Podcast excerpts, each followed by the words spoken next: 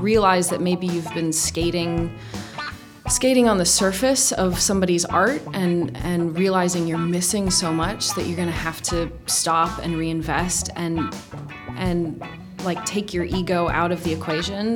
Not like ego like this big monster but just like this little voice about you me me me and just really engage with somebody else's perspective and really just let go of yourself and really just give yourself over to somebody else's story to to hear what they have to say and what their perspective is about the world.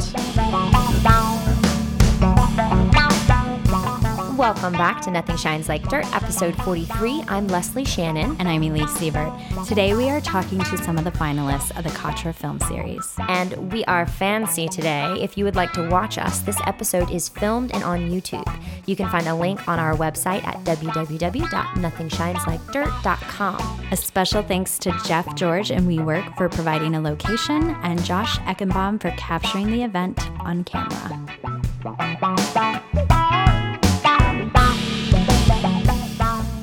And today we are sitting with the finalist of the Katra film series. The grand finale takes place on February 6th at the Alamo Drafthouse in Brooklyn, New York. All right, so we're going to go around and we're going to meet our filmmakers. Um, we're going to start on this end. I would love for you to introduce yourself and your film and what your role was in that film. So, hi everybody. Uh, my name is Daniel Burley. Uh, my film is Ola Kitty. I was director, DP, and editor.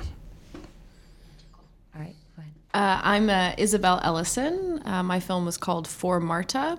Uh, I was the writer, the lead actor, and the producer. My name is Adriana Jones. My film was called Death of a Vacuum, and I was the writer, lead actress, and co producer. Wonderful. Thank you guys so much for joining us today. Thanks for yeah. having us. us. We really enjoyed your films. Um, and we'd love to talk about what kind of inspired these stories? Like, w- were there were there reasons why you had to tell these specific stories? And anyone can. Start. And anyone can speak whenever, just yeah. as long as you don't all do it at the same time. I mean, mine was very, very loosely based on some real events, and I kind of wanted to take. Uh, what would usually be sort of dramatic material and that I could have been very angsty about and put a comedic twist on it and kind of just lean into the absurdity of some stuff that may or may not have happened. What, um, why don't you give a little bit of the plot point of your film? Yeah, question about uh, that was kind of big. Um, so, um, Death of a Vacuum. It's a family comedy about a divorce, um, and it does have a, a dead vacuum in it, um, which is based on a real life vacuum. Was this because something that I think is really interesting too is when when people think of divorce affecting children, they think of very young children. But yeah. but I've had several friends who are adults, and it affects them just as much. And that was the great thing I thought about your film is that like you're still stuck between your mom and your dad in, in a way that a child can be. Yeah, and when you're an only child, you're kind of like the third person in your parents' relationship. it's a weird dynamic. Yeah. This is really funny. Well, great. And uh, yeah, uh, again, uh, making art out of uh, uh real life. Um, so, For Marta uh, is about um, a young woman named Marta whose sister commits suicide, and then we follow her and um, the ex boyfriend of the girl who committed suicide through the next 24 hours um, after the suicide. So I wanted it to be a really um, just sort of like the, an everyday exploration of grief. Um, is that's a really weird headspace to be in that like right after something and to try and explore the complexity of it. Um, you know, looking at um, stories about suicide seem to be very, um, oh, I don't know, like one sided or very de- depressing. I mean, this is a very depressing film, but um, to, to try and find the, the the other qualities of that moment, not just the loss, but the anger, the regret, the relief, the joy of it in a really messed up way. It's um, you know the the woman who commits suicide is somebody who's struggled with mental health for you know a long time, so it's not a surprise necessarily. Um, to, to look at the moment of, of suicide and how it affects the people around it.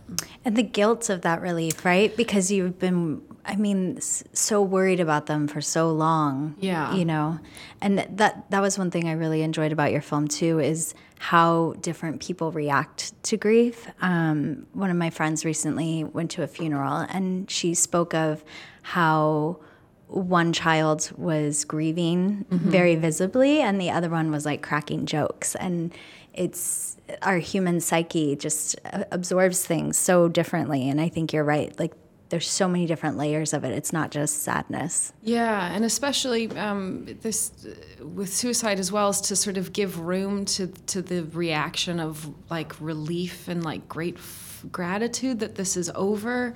It's really effed up, you know, but I think a lot of people feel guilt about that, they feel guilt about that they let their loved ones down, but also guilt of like this burden of having to be so worried and always taken care of. And it never goes away. And still being sad too. And still being sad. Yeah. It, it's just, it's everything all at once. Yeah. It's all the colors. It's not just one thing or the other. Yeah. It's not just like, oh, you know, it's so sad. My, you know, it, it's, it's, it's messy and it's raw and and just like the physical things of you know having been up all night and you know having had way too much coffee and so you're jittery or like um or people who like eat so much when they when they grieve like they keep eating and anyways um, but i wanted to explore it in that lens right because there there is like this judgment societally about how you're supposed to grieve and mm-hmm. i think we all do it so differently and it's literally a moment to moment thing and that's another thing that i really liked about the film was that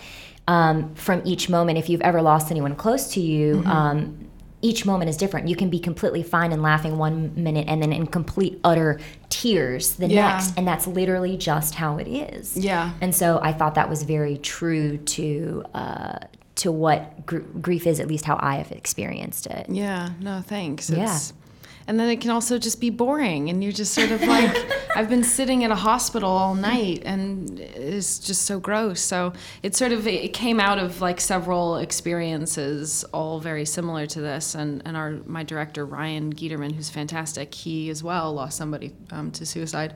So it's something that we wanted to um, to really dive into. Yeah, that's awesome. And what about you, Daniel? Because yours is a documentary, and it, it, was so interesting to me. and um, you can talk about the story too, and why you felt like it needed to be told. Yes, uh, Ola Kitty. Um, I always want to make a documentary about immigration, or at least a film. Uh, but I, but I didn't want to do anything. I don't know, square, uh, or because it's or preachy mm-hmm. because it has a because you know like it's not a subject that uh, is not I mean you have how many films like PBS does something every week, so if I found like my thing was like if I find a different uh, take like something that I've never seen on immigration, then I would do it. So that's how it came about the costume characters in Times Square, because at first I didn't honestly I didn't uh, even know that a lot of them were immigrants and document. I just thought they were like when they started like come up like at least when I started realize them like let's say about uh, 2012 2011 I thought they were really weird. well, they were uh, when I moved to the city in 2008 there was like the naked cowboy and that was it. Exactly. You know, there was no Elmo or Batman yeah. or Spider Man in Times Square. Exactly. yeah. So actually, I was I was in a shoot uh, uh, from with a Brazilian crew. I'm from Brazil, uh, but I've been here for ten years. Uh, so one friend of mine, when the producer said, "Oh, look at that! What is that?" was I guess it was a really weird uh, costume of Woody. Woody. So I'm like, man, that's you know, and with the backdrop of Times Square, it just becomes more cinematic. Mm. So one day I was, I said, I want to shoot those guys just to have it like the visuals and then I started talking to them, and I said, you know, some of them were like Hispanic, undocumented, and I, and I like the duality that you know they are there, like in the middle of like Times Square, like a Mex. They don't even speak English. Uh, with a costume that, like, for example, Hello, Hello Kitty, that it's a Japanese costume. I'm like, man, that's talk about globalization, you know what I mean? Because Hello Kitty, Hello Kitty, it's a Japanese uh, character and this guy and this lady speak Spanish and doesn't even speak English, and it's in the U.S. making money with that. So, So you know, you just I could like have two like blending two things that are really important to me, like the social aspect with like pop culture. Uh, and you know, uh, I just I wanted just to be like focus on one character. So what happens that I spend like days and days and days with the person who works in Hello Kitty. At least one of the Hello Kitty because there's a bunch of them. I chose like between like the this the was like the the lady who worked in this costume. She was very open. Uh, and also her costume, to be honest, was really pretty. so It was. It was. It was. beautiful yeah. costume, yeah. Yeah. and she really Because some of them are just like exactly. I don't know. Like, did you I thought did you make l- this in a basement with a sewing machine? They definitely made it in a basement with a sewing machine, sure. Um, yeah. yeah so i thought like I, I would be on camera so her was the best and uh, so i spent days with her uh, and pretty much what we see uh, in the voiceover it's like a condensed version of days of conversation stuff that i could put in an arc a narrative arc and i thought it was interesting the way you used animation too, Leslie and I Yeah. were both like it. It just it was so unique and and also like spoke of the story so strongly with her voiceover. I thought it was really really it powerful. Did. It was that combination of being. Uh, it, it, it fit with the film in the sense that it w- has that combination of being beautiful but also subtle and powerful at the same time. Um, Well, it still left something to our imagination of what it would be like to be in her shoes. Because sometimes I, I feel like as filmmakers, when we get too literal with with what's actually happening, the imagination can actually do way more for the audience. Yes. You know, um, and I, I thought that that that your animation and your film did a nice job of that to to make my imagination still kind of work. How did you find your animator? yeah i just want to give a Yeah, shout out yeah, yeah. gonna No, it's should give a beautiful. Yeah, out. the It's work beautiful. is It was a, a trio of, as you can see, like extremely talented guys. Uh, Diogo Calil, Paulo Pássaro, uh, and Diego Coutinho. Uh, Diogo Calil, which the uh, which did, which is a friend of mine. Um, I actually talked to him about it. Uh, he was in Brazil. He was he worked remotely. So because all that story about the coyotes and all like the crossing the border was something that the the lawyer actually told me about it uh, in an interview exactly how it worked. So when she when she told me about you know like the coyotes and I'm like man like the coyotes I can do like almost like a werewolf can be like very like cartoonish uh, and the work is gonna be you know like like with the face of like Hello Kitty so can do like something very visual with that so I talked to him and he said, "Man, like that's you know that's it's pretty cool. I want to do that." And I'm like, "Well, but I don't have the money to do that." It's like, and he does a lot of like high profile gigs, like uh, Mercedes Benz or whatever. He's like, "Dude, like I want to do something different. I like the story." And I also said, "You know, we even gonna show like kind of Hello Kitty being raped and stuff." And he's like, "Oh yeah." What do you think about it? and he's like, "Well, let's let's feel let's feel like that, like you know, in the worst case scenario, we're gonna get sued, I guess. So it's gonna be good for the film because it's gonna give a lot of publicity. So he's like, I want to do it. So yeah, so he he got like these two guys that work with him that I just and they just like went bananas with it. Yeah, yeah, they did a great job. I, I love. Um, we kind of mentioned it earlier. Like all these stories show the messiness of life, like in their in their own way, and how complicated life is. And there's a lot going on in our industry right now, which is really exciting about bringing stories that haven't been told in the last, you know. 20 30 40 ever years forever uh, Oh, forever years. Forever Um, years. so how are you as filmmakers like how is that inspiring you or getting you excited or like where is that kind of leading the next steps your next projects wherever wherever whoever wants Whoever to wants to go. There's no order. Um, I mean, I, I think it's it's it's kind of freeing, right? I mean, it es- especially you know with like the Me Too stuff. Like for women, this this ain't new. um, but suddenly, like there's there's an opportunity to talk about it and to have that conversation. So, um, yeah, and stuff that I'm I'm writing and working on currently. It's um, it's just it's I think a, a feeling of freedom of I'm allowed to talk about this. I don't have to edit or I don't have to censor it or or um, cater to a specific male audience. Um, I don't know. or even trying to sell a project Or trying to sell. yeah sell, like trying to think of it in that mindset yeah yeah. for sure Yeah, I think it's been freeing for me, but it's also gotten me to think in other ways. Because when I started writing, I started writing for theater, and I wrote one person shows for myself. So I mean, film was automatically more expansive than that because not too many people make one person films. Um, but then now thinking, okay, so like women are getting more opportunities, but like in my next piece, who else can I maybe bring in? Um, that you know has a different background or that maybe isn't heard as much and that's like more of a conversation in my head than it used to be um, which I- is amazing Yeah, like having that awareness yeah, Yeah. yeah and and i always think of like it, it, it trickles down right like it, it's the awareness at the top the top shows the top movies too and Mm-hmm. and like th- i think that's wonderful what about because documentary it, do you just do documentary or do you do- do Uh, actually, too my next one will be uh, narrative. narrative great Oh, great. Um, I just hope I can raise the money. But yeah, uh, answering your question, it's um, I think not only uh, the Me Too movement. I think that the whole political climate now, it's let's say rich.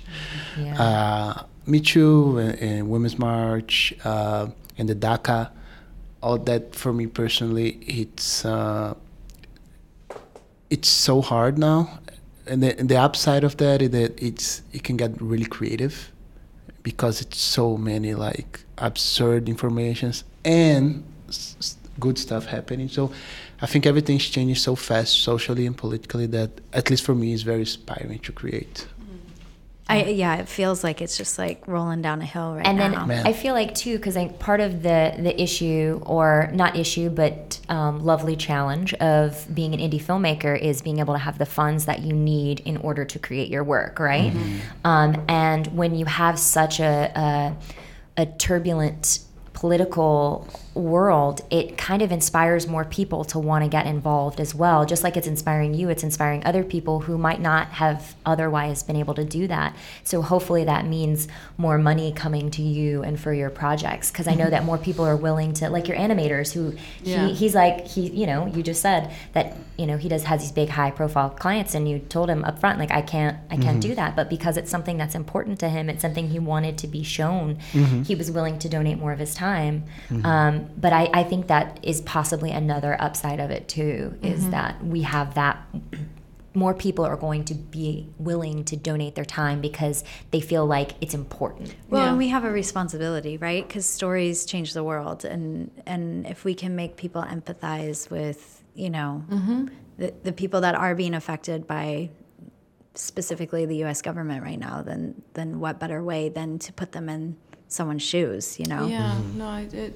Another, yeah, and, and that's another sort of interesting thing too. That I think there's a great opportunity now of reevaluating the the way that we watch movies and reevaluating the way that we take in art, especially as a white person. Yeah.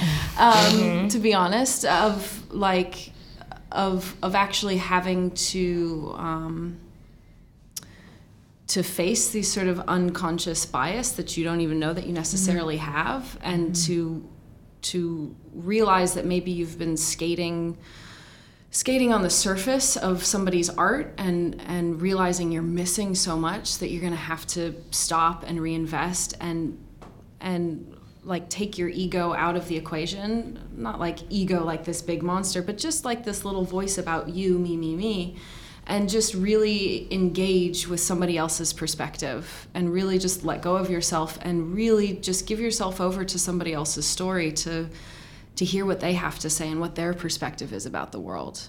Um, like for example i watched um, spike lee's uh, tv series um, she's got to have it which is incredible. But watching that as a white person like not there's unless i missed it there's no white person in there who is like a redeemable or like a nice they all do kind of shitty racist things and so there's a part of my head that could go, well, hey, that's not me, you know, how dare you, blah, blah, blah. But if I just like, oh, that's how he sees the world, and oh, that's reflecting, I might do that. Have you guys ever taken you know. those tests online? They- they- Yeah, the bias test. Yes. Oh, yeah. I, I've Oh, done no, it for both. I've done it for both I'm genders and, Oh, yeah. and for skin color, and you you're like and you try really hard you're like okay i'm gonna pick the women you know like i'm gonna pick the women for this and it, you go really fast and it was so eye-opening Mm-hmm. to me you know and I, I think you're right it's like we all have to look at ourselves all of all of us Yeah. all of us um, one thing that that um, I think is also something that also gets kind of shoved to the side is like people with disabilities and bringing them into making art and being a part of, of our society in all different ways, shapes, and forms too. Yeah. But Yeah. Well, um, we were talking earlier, I briefly touched upon indie filmmaking in the sense of one of the beautiful challenges is being able to come up with, with money um, and uh, make and, and create, yeah, credit card debts, you know, um, crowdfunding, uh, aunts and uncles. yeah, Christmas. generous benefactors. Um, why can't we go back to the days of that? Um, but um, but yeah, I was just kind of curious as to what your processes were like and what sorts of things. Um, was there anything that you had to kind of shift your mindset on in order to be able to create your your your film because of budget restraints? Yeah, I mean, I so the last thing I had fundraised for prior to making the film was a play, and so I had my like database of emails from people who had donated, and I'm fiscally sponsored through Fractured Atlas. So basically, I contacted the people who had donated like a significant amount of money to the play, and was like, "Hey, I'm making a film. Put your money here." and that's kind of how I gathered that. Um, I'm probably going to be crowdfunding for my next project on a larger scale. But the real adjustment, because I was coming from making theater, was like, oh, film costs a lot more. And so working with like a good pro producer to be like, okay, what actually costs more? Who's taking me for a ride? Like, how much do we really need to budget for each thing? Yeah. And we ended up being pretty smart about it. So I had a good partner. Um, but that was like the biggest thing that I had to account for. Switching mediums. Yeah. Yeah, there's a learning curve because I mean you don't have all this equipment. Yeah. When you're making Yeah. a play. Yeah. Um, like you don't have to The play for equipment kind of comes with the theater, right? Or the space. So, yeah, you don't so, pay for cameras, Yeah. and you don't, yeah. and you're not hiring crew on a day rate Yeah. when you're doing a play. Yeah. you get, you can give people a stipend and be like, "Thank you for playing, thank you so much." And it's not, it's time is money. It's not quite so literal in that situation, but for a film, Mm. like, oh, yeah, it very much is. Um, can we shoot for a day less? I don't know. Um, Like, how can we shorten the script? What do we need? Yeah. yeah. yeah. Absolutely. How about you guys? What do you have any experiences budget wise and and collecting money for your film? Uh, it was very simple budget wise this film because uh, I had no budget. So I didn't have one. so pretty much uh, I started like shooting with my 5D, uh, which I shot the whole thing with my 5D. Uh, the the audio, uh, I had a, f- a couple of friends who has lavaliers, so sometimes I, if I would like do an interview and stuff, I would borrow. The same goes for lighting. Uh, I had a producer who just the middle of he started like in the middle of the process and helped like with gear, Ramon Morillo. So he helped a little bit, and I guess like my brother and like my mom and like a friend of mine they probably in the end like i guess i got like 3000 like over the way like to some rent and stuff but yeah it was pretty much it. Like i just used my computer to edit i, I had an old computer and was heating up. So sometimes i had to like put a nice pic after. So yeah it was. Dirty dirty indie as i said Dirty. like- do, you, do you think that documentary lends itself a little more to being um, rougher around the edges as far as budget goes? You can get away with more. Oh, definitely, uh, for sure. Like if you do narrative, I mean, listen, uh, like for example, like this narrative that is like a five to ten minutes short. I want at least go like twenty five thousand. I can just do for like a thousand for free. Uh, I I spent like a year and a half, but yeah, documentary you can just if you have a an okay camera, and you have like you know some technical like if you can sh- light a scene, if you can, uh, because most like a lot of the interviews like I just grab like the the lavalier and I put the lavalier and I set up the light. So it's something that you can do it. If you do that on narrative, like if you have a if you have a concept that makes sense being low budget, then yes, maybe you can get away with it. But I would say like ninety five percent, you need at least like some crew and, and at least some, some money. I guess. yeah, guess. definitely. How about you, Isabel? Yeah, for for us, it was sort of like pooling resources. So I sort of brought to the table. I went to um, drama school in London, so I basically was like, "Hey, all my talented actor friends, I wrote this for you. You are in my film. You're welcome." you know, called in those favors. Um, and Ryan did the same. You know, he went to SUNY Purchase, so he knew um, really talented people who were working in the industry. Who was just we basically begged them. Um, and then we raised, we, we, we crowdfunded as well, um, maxed out some credit cards. Um, I think, you know, for one thing that I think Ryan was saying is that um, they went with a, a, less nice camera and they just they spent the money on the glass. And it's the glass is what really the lenses is what makes it look so nice. So they sort of uh, they knew where where to spend the money, where it counted. Mm-hmm. You know, we don't necessarily need this location, but we can make it look. And you know, there are things like I know we don't even have to worry about the lighting so much because I know we can um, you know fix it in the color grade or. So having somebody who really understood the technical aspects of it, you know, helped enormously. And just you know uh, using your community, you know, because that's the thing that I found is I felt guilty, you know, asking my friends, you know, hey, would you show up at like 9:30 um, in uh, Washington Heights for an all-day shoot, which you will be paid nothing for? I know. um, but you know, if it's good material, um, people want to show up for you, and um, and people got passionate about the project, um, which was really gratifying. We um, we had uh, so we got our catering from Boston Market. Um, oh. It was great, super cheap. Um, but we got an extra discount because um, our UPM gave a copy of the script, and whoever her contact at Boston Market was was really like moved by just the topic. Wow. So she was like, "Here, take an extra ten percent off." Wow. So it's just yeah. sort of like yeah. it's really like I was like bowled over by that. Um, so you just sort of you find helping hands along the way. Well, people love stories. I mean, I think yeah. there's a reason why so many so much content is being made right now. Mm-hmm. It, people, you know, they absorb the stories. I think they, people like to feel like they're helping. Yes. We got oh, a yes. location donated to our shoot, yes. like the main apartment that the film takes place in. We shot there for free. Mm-hmm. Um, the guy was someone I knew from like acting life, and he kind of crazily was like, "Yeah, you can be in my apartment for four days, long days. You know, that, that's long days for people to yeah. be out of their apartment and not, you know, yeah. you can't be like." talking on the phone in the next room or anything. You know, you have to be out of your apartment. You might have driven him a little crazy, but he was nice enough to give us that space for free because he wanted to feel like he was helping. Yeah. Yeah. That's great. Yeah, that's that was like in my point too. Like people like to be involved. Yeah. Like you know, if you're gonna do like one of the things that I've learned with this film is that if you start, like if you wait too much, too long, and then in front of you like everything is in place, like forget it. You're mm-hmm. not going to do anything. So if you're going to start like already like pitching the, the script or in my case documentary that I can start shooting, along the way you can find people that are like, oh, like I've I would like to be part of it. I, you can just give them like a credit, like a executive producer, whatever. I'm like, sure. Yeah. I don't I don't have any problems to give me away credit. So right. people just want to be involved in something.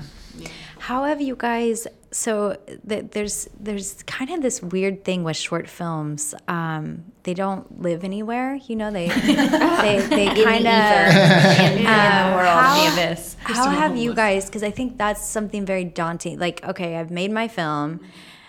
I've submitted it to some festivals. Like, what what kind of like strategies have you guys used to either the festival circuit or like plans to how you're gonna get the story out to the public, I guess I should say.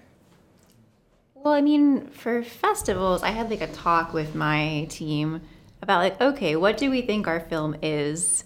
Um, and then tried to find festivals that kind of sort of match that and like had a list of we had to like have a list of a reason like why to apply to a festival being like either that. it's in New York so we would it's our community or like we have a big 75% female crew and this is a women's film festival so maybe we have a shot things like that um, and then try to be like somewhat strategic because you can blow thousands of dollars on easily festival submissions if you really just let your fear drive you could train. apply to 10 festivals and spend thousands yeah. and then also just like trying to figure out like what is actually worthwhile yeah because like some festivals I mean, I don't know how people feel about this, but there are like online festivals. And you don't know who's know, watching I your know, film. And I like, I mean, technically, I could make an online festival and be like, "You get a laurel, and you get a laurel. You pay me eight hundred dollars to make your film." And I mean, like, you know, and so just like looking out for that and being like, I don't know. I mean, like this statue looks really pretty, but like, I don't know who's gonna watch my film. So having some judgment there. Yeah. Well, and then what? It's online then. Yeah, right? on- So then I. So Yeah, well, they don't, they don't even publish it online. That's Oh, the weird really? thing. That is like weird. some nebulous committee of people. Okay. Because sometimes I see people post like, "I got a laurel from like this festival," and they look I'm like, "Oh, maybe we should sit there and look at it." And it's like some people who are supposedly in the industry. I don't know what industry, and watch your film and give you some kind of award. And you're like, cool. I mean, and, and of course the fees are astronomical for those things. There's like a whole yeah.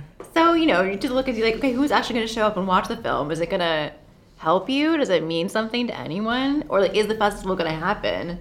Because we also tried to apply to festivals that weren't like in their first year, mm-hmm. just so that we had some assurance that, That they were gonna happen and yeah, Yeah. because like it's hard to run a festival. I'm sure. It's like I mm, want mm-hmm. some assurance the person knows what they're doing. That mm-hmm. like they're not gonna be like, sorry, everything's canceled. Like, like non-refundable, but it's canceled but canceled. it's Yeah. canceled. Yeah.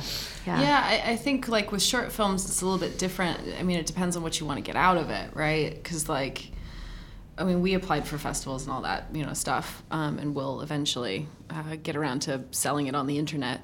But I think for us, it was more like let's just make a really dope calling card for us and everybody involved, because you know, like.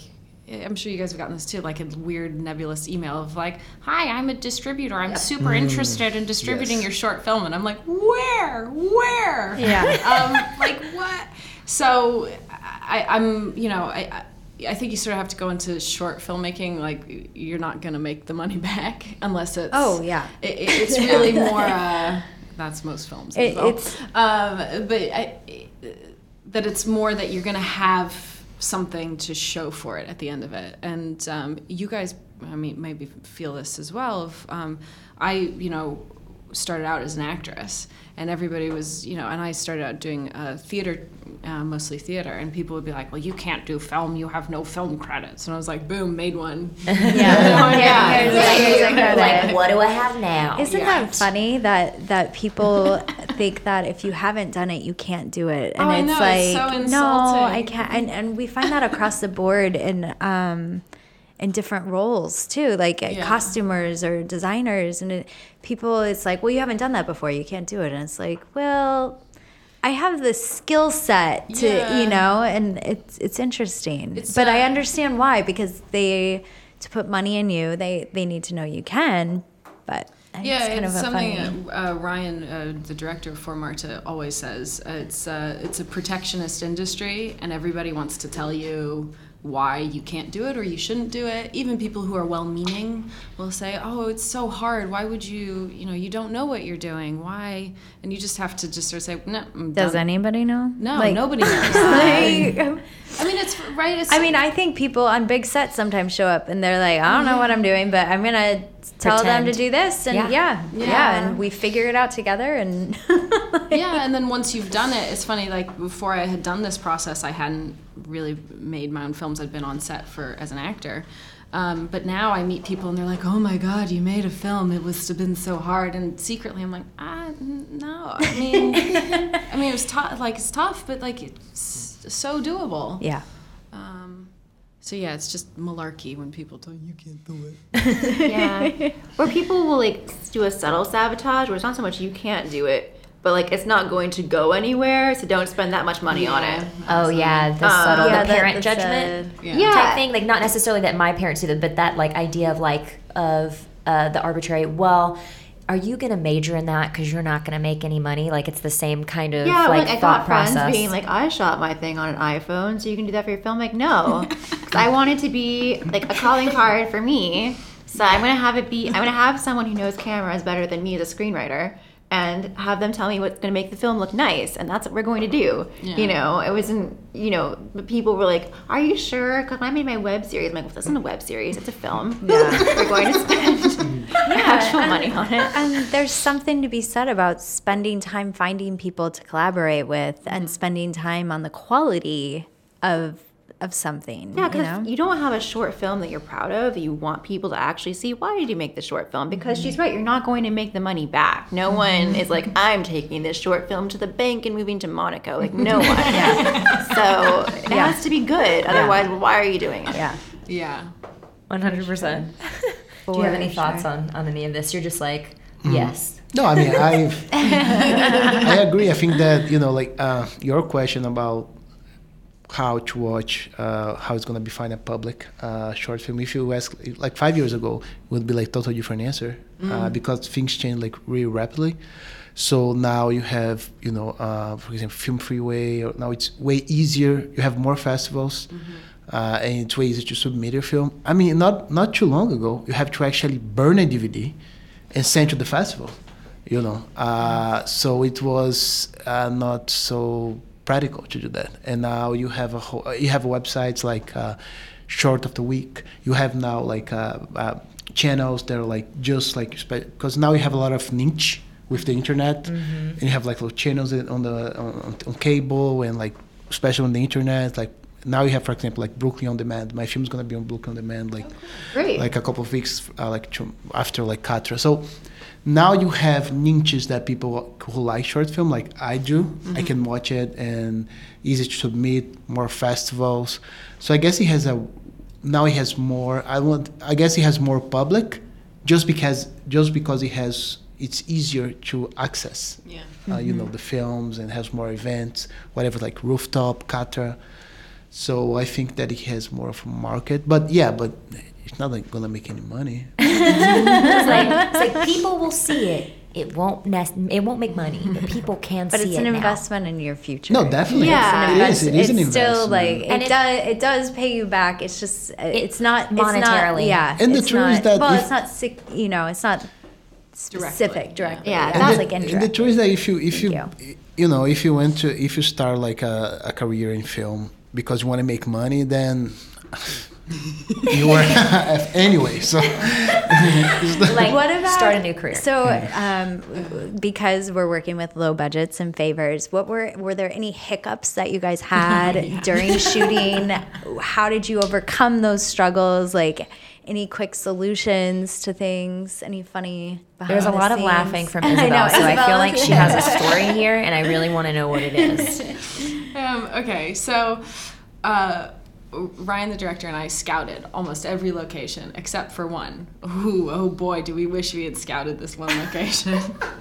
so we needed basically like a fancy office space um, to film in.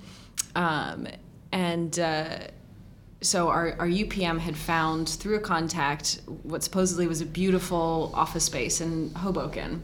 It's like okay, so we finished filming some exteriors in the morning, and then uh, we were like, okay, we're gonna have a long dinner break, and then we'll all meet in Hoboken, and we'll we'll film like through the night until like you know one or two.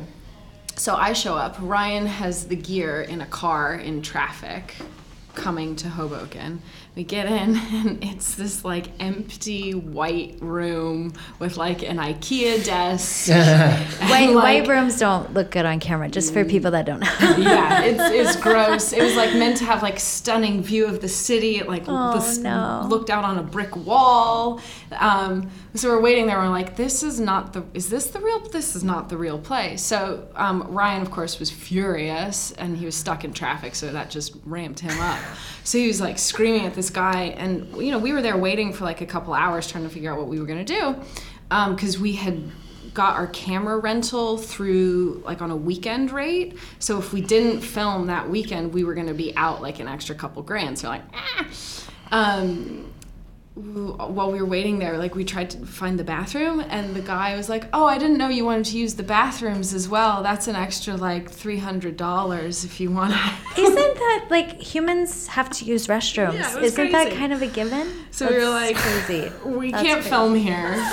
We had already had like our food delivered. We like let most of the crew go, and so we had this like really sad dinner in a parking lot in Hoboken. and then as we're like having this dinner, like we got some beers, and we were just like, all right, just we'll figure it out. These two young ladies come up, and this is like nine, ten o'clock at night these two young ladies come up and they're like definitely drunk and they're like, "Hey, we're looking for the Stia. Is this the thing?" And they're like, "Oh, we're going to film a porn scene." Like, so it was a porno studio that we had somehow oh happened to find. Yes, that is the best story I've ever bad. heard. Um, so then, like the next day, Ryan and I scrambled and we basically we found a hotel room and we were like, "Yep, this, This we can dress work, this yes. as a." So we had to sort of like sneak in, but yeah, that was like, oh god.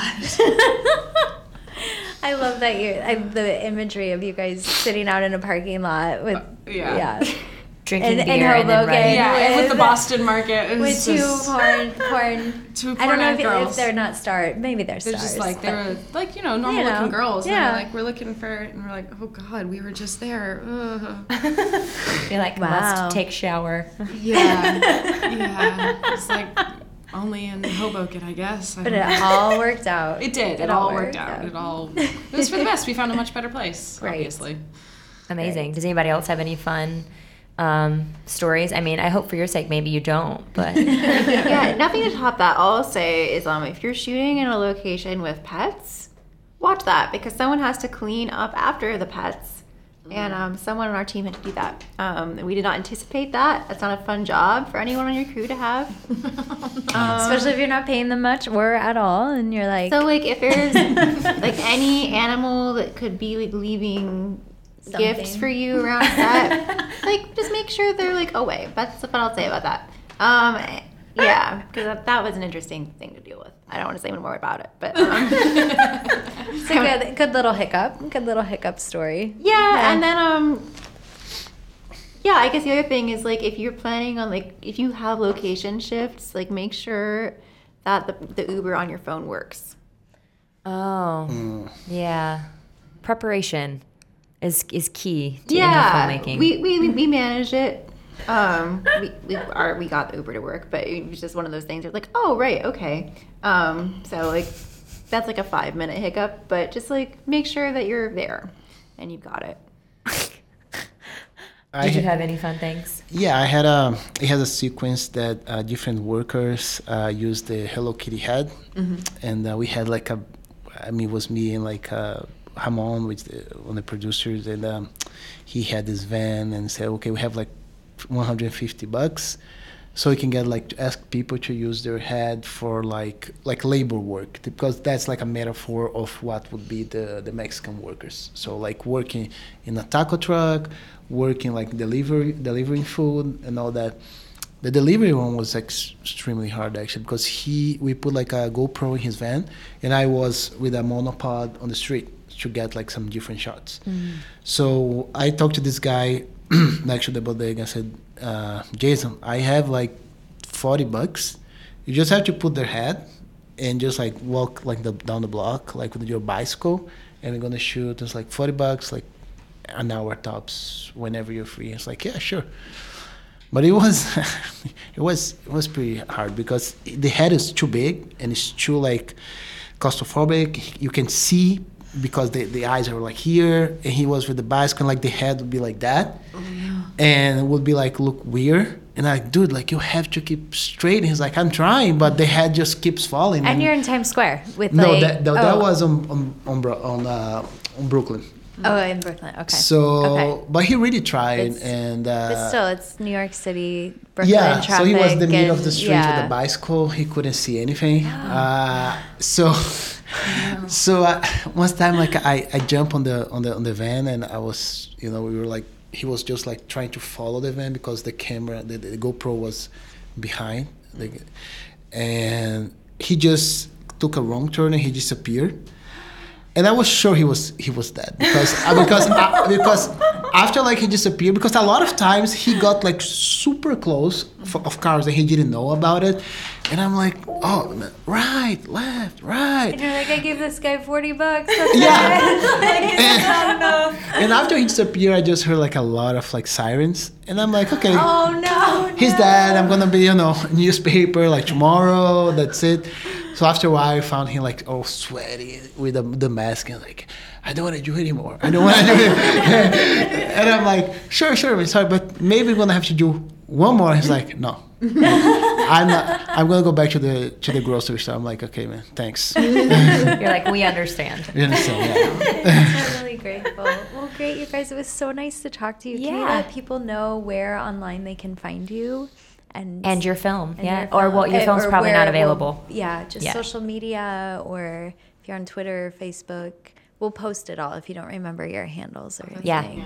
Yeah, it just plug yourself and, And your we'll and your also work. post stuff about the Katra film series. Don't forget to check it out on Yes. February 6th. yeah. All right. Um, Yeah, you, you you were nominated first. Yeah.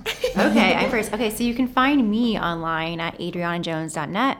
And for the film, you can't find the whole film online, but you can find information either at apperceptionproductions.com or um, my partner, Simone Kishel, who I've mentioned by now, she's amazing. She directed it. Um, her production company, magicdogproductions.net. And on Twitter, I'm Adriana underscore KJ. Right. Magical. Um, on Twitter, I think I'm at Isabel Ellison. Simple. We'll, we'll All right, post we'll, it. we'll post it. So if it's Um, wrong, as then long as we'll we know fix you're it. on yeah, Twitter. and it's you can find me at um, isabelellison.com. Done. Easy. Yeah, I guess like my website now. I I'm trying to like take it off and put it in because it's a little. Uh, so I guess like, at Dan Birdie, which is my Instagram, but yeah, I guess we're just gonna put like the magic letter. Yes, we will. we will do that for you.